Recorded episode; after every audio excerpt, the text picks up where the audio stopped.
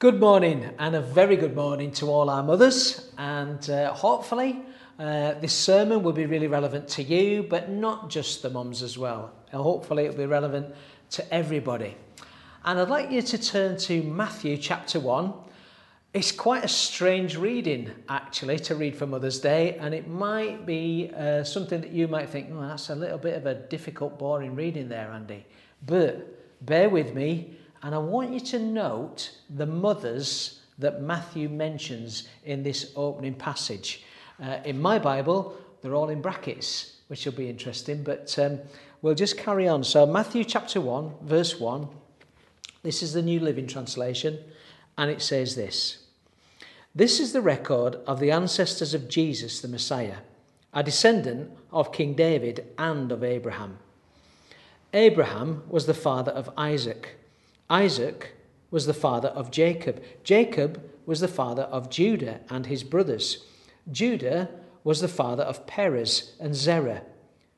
Their mother was Tamar. I want you to remember Tamar. Perez was the father of Hezron. Hezron was the father of Ram. Ram was the father of Amminadab. Amminadab was the father of Nahshon. Nahshon was the father of Salmon. Salmon was the father of Boaz. His mother was Rahab. Remember Rahab. Boaz was the father of Obed. His mother was Ruth.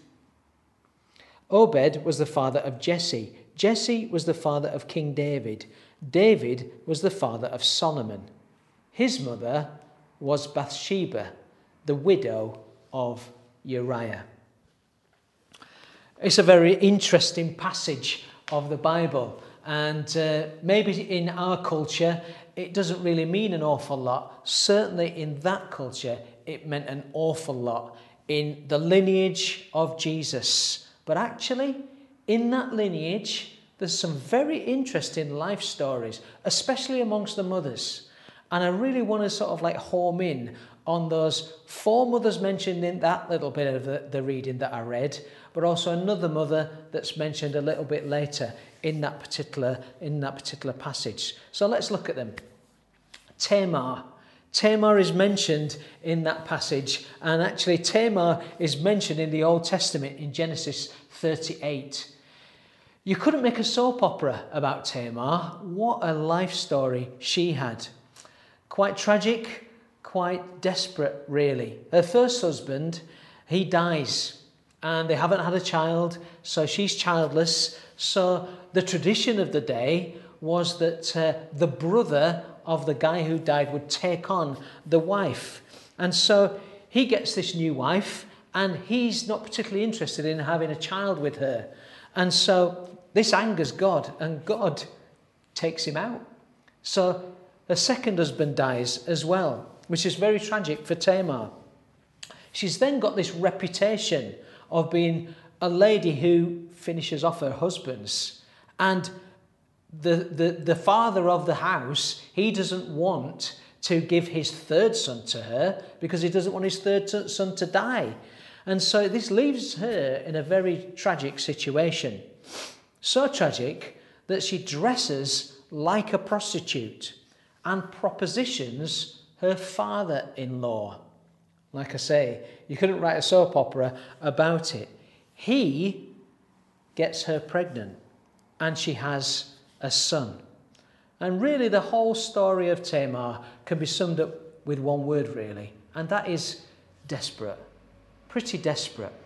And yet, Tamar is here in this lineage of Jesus. We're then introduced to the second mother in the passage, Rahab. Where Tamar dressed like a prostitute, Rahab was a prostitute. She's known as Rahab the prostitute throughout Scripture. She's a professional. In Joshua, where she's mentioned the most, we don't read that she has any children. It's not until Matthew records it here that Boaz was her son. And that's interesting because, you know, everybody's got a history and for many people, that history then catches up with them. And so Rahab, you could say, has a very dodgy history. where Tamar had a desperate history, Rahab had a very checkered history, a dodgy history. So we know that Boaz came uh, uh, and married Ruth. And Ruth is the next mother in our passage. Ruth's probably the most well known Old Testament woman in this particular passage, anyway. When you look at Ruth, she always seems to come across as a really beautiful person. But actually, she's got a really tragic life story. Famine kills all the men in her life, so she's carrying a lot of pain there. Her husband is killed by the famine. Her father in law is killed by the famine. Her brother in law is killed by the famine. And so she flees her land and she comes to, to Israel. She's an outsider, she's a Moabite, she's an immigrant. She doesn't really fit in to the culture or the society of that day. And all that that brings with it going on internally inside, inside uh, Ruth. You could call her a minority. Many of us don't really know what it means to be a minority these days. And it's good that people are beginning to talk about that and air that. And we need to be really conscious of how we, how we are with people of, of minority and how we bless them and how we encourage them and how we include them. And even though in this particular time God had given Israel strong instruction to look after minorities, uh, there was ingrained racism in the culture and it really took its effect.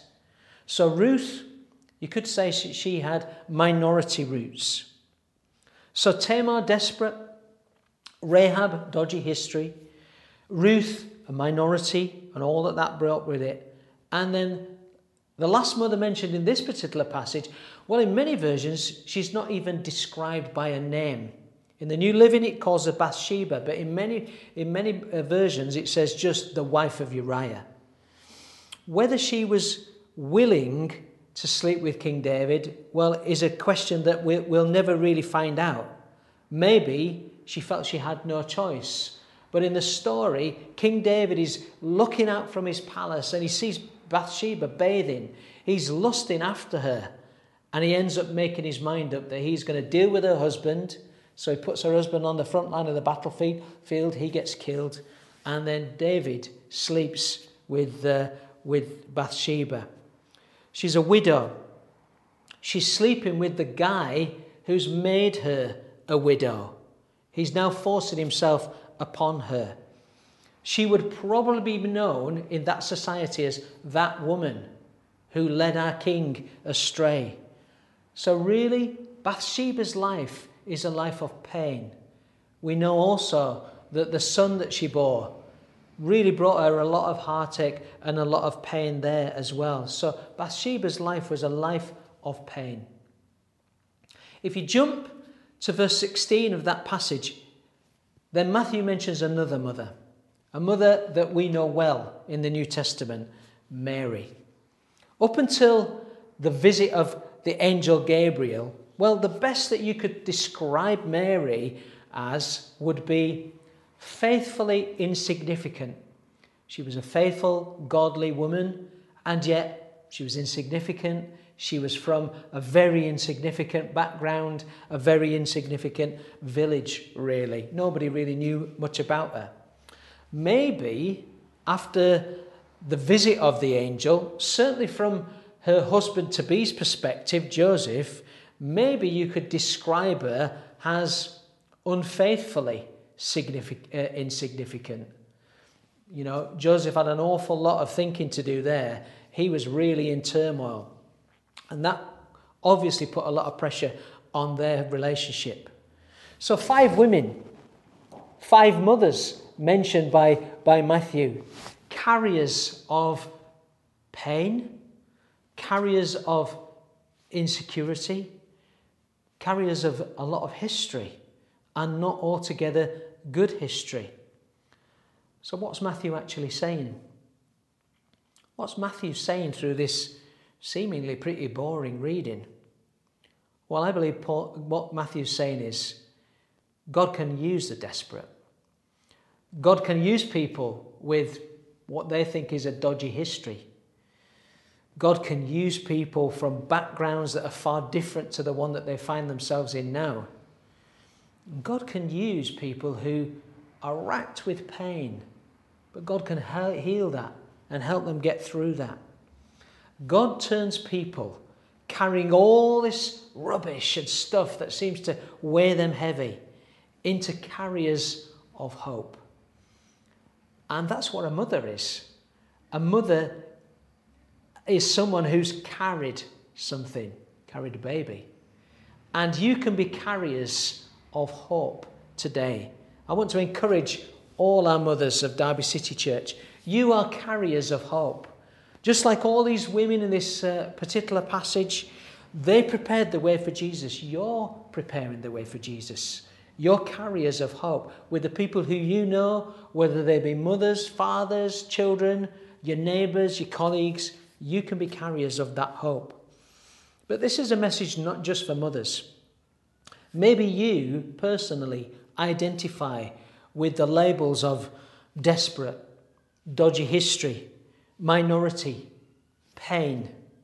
All those things may be something that you feel restrict you from knowing God's fullness in your life, God's joy in your life, maybe even knowing God as your personal Saviour. Well, God wants to give you hope. God sent Jesus into the world for every single person, no matter their state, no matter their background, no matter how they feel, no matter what they've been through. God wants to give you hope. So let me encourage you this morning reach out to Him. If you don't know Him yet, just pray. Just pray. God hears faltering prayers, and you can invite Jesus into your life right now.